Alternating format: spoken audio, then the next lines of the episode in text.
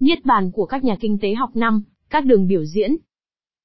Đường Beveridge Lord William Beveridge, 1879 đến 1963, được biết đến nhiều nhất vì là người đặt cơ sở, năm 1942 cho hệ thống bảo hiểm xã hội của Anh, như nó được thiết lập kể từ năm 1945, dưới sự thúc đẩy của chính phủ thuộc Đảng Lao động của Lehman Attlee.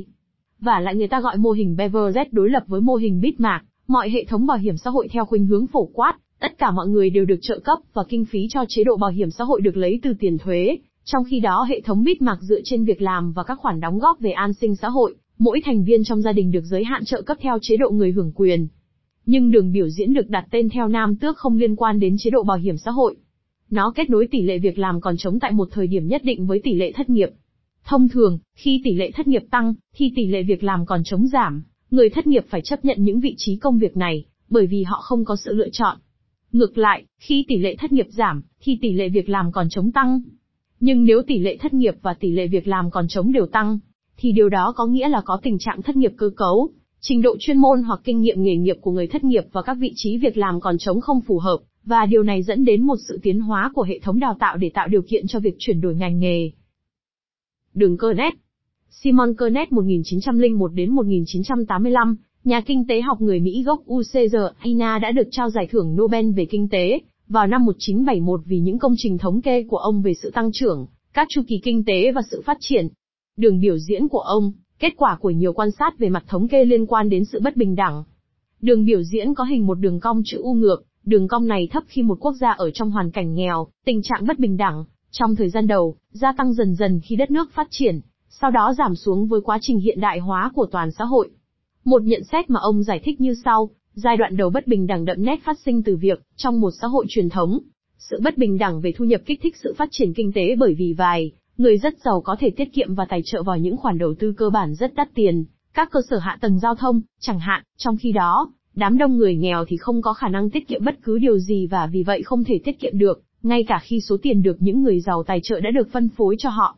Nhưng đến một lúc nào đó khi mà ngay cả nguồn tài trợ của giới nhà giàu không kham nỗi do lượng vốn cần tài trợ trở nên quá lớn, và đặc biệt, quá khác biệt, việc giảm bớt sự bất bình đẳng cho phép nổi lên một tầng lớp trung lưu có khả năng tài trợ đồng thời nhiều dự án đầu tư tại địa phương, các khu dân cư, các doanh nghiệp vừa và nhỏ, và khả năng tiêu thụ trong nước cần thiết cho sự tăng trưởng kinh tế.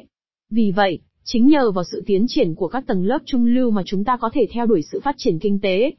Sự bất bình đẳng, ban đầu thuận lợi cho sự phát triển, trở thành một trở ngại khi mà mức độ phát triển đạt đến một ngưỡng nhất định. Nếu trường hợp của Trung Quốc minh họa khá đúng phân tích của Kernet, thì phân tích này từ nay bị phủ nhận bởi những diễn biến đang diễn ra ở các nước công nghiệp hóa cũ, với một sự tăng mạnh của bất bình đẳng trong thu nhập theo hướng có lợi cho giới giàu nhất và theo hướng bất lợi cho toàn bộ các tầng lớp trung lưu, như các công trình của Thomas Piketty đã cho thấy. Liệu giới giàu, trước đây được tôn vinh như là những người cung cấp nhiên liệu cho sự tăng trưởng kinh tế, có trở thành những kẻ săn mồi không?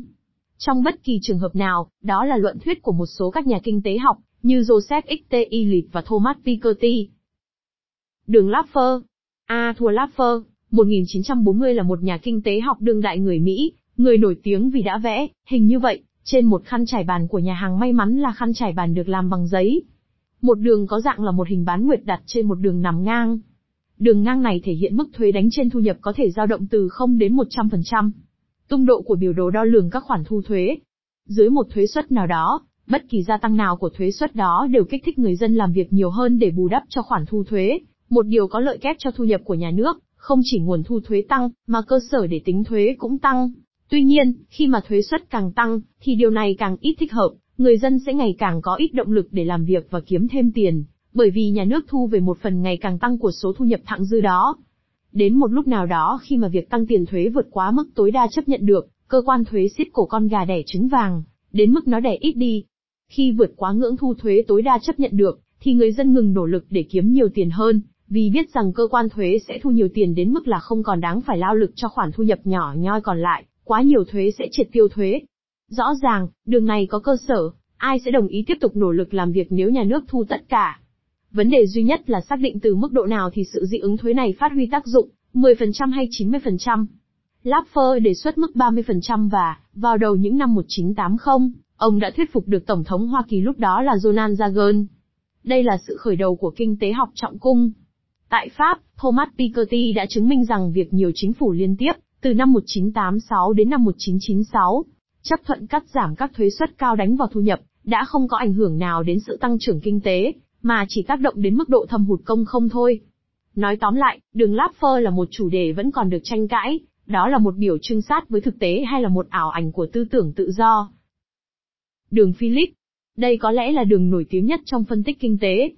Đó là kết quả của các công trình của một nhà kinh tế học người New Zealand, Elban William Philip, 1914 đến 1975, trên khoảng một thế kỷ các dữ liệu số về tiền lương và việc làm ở Vương quốc Anh, và đã được PHG Enrico Modigliani, xem định lý Modigliani-Miller, tổng kết như sau, tỷ suất lạm phát sẽ tăng khi tỷ suất thất nghiệp giảm, và ngược lại. Đường Philip đã ra đời, với tỷ suất lạm phát trên trục dọc và tỷ suất thất nghiệp trên trục ngang. Đối với Modigliani, và toàn bộ các nhà kinh tế học Keynesian của sự tổng hợp, thì kết luận rất rõ, chính phủ phải phân định giữa tình trạng thất nghiệp nhiều hơn hay lạm phát nhiều hơn. Minton PHR Etemen phản bác cách nhìn này, lạm phát phát sinh từ khối lượng tiền tệ được phát hành, trong khi thất nghiệp là kết quả của khoảng cách ít nhiều lớn hay nhỏ giữa một nền kinh tế như nó vận hành trong thực tế và sự cạnh tranh hoàn hảo. Tình trạng độc quyền, các nghiệp đoàn, mức lương tối thiểu, bảo hiểm thất nghiệp, các quy định do nhà nước áp đặt, trên xe taxi, ví dụ sản sinh ra tô, tất cả những điều này làm méo mó thị trường và tạo ra tình trạng thất nghiệp, được Friedman gọi là tình trạng thất nghiệp tự nhiên. Trong trường hợp tốt nhất, khi tăng lương, bạn sẽ làm hài lòng những người làm công ăn lương, những người sẽ chi tiêu nhiều hơn, và sẽ làm giảm tỷ suất thất nghiệp, trong một thời gian ngắn. Nhưng sự gia tăng cầu cũng sẽ dẫn đến việc tăng giá, khối lượng tiền tệ nhiều hơn trong lưu thông tình trạng lạm phát nhiều hơn.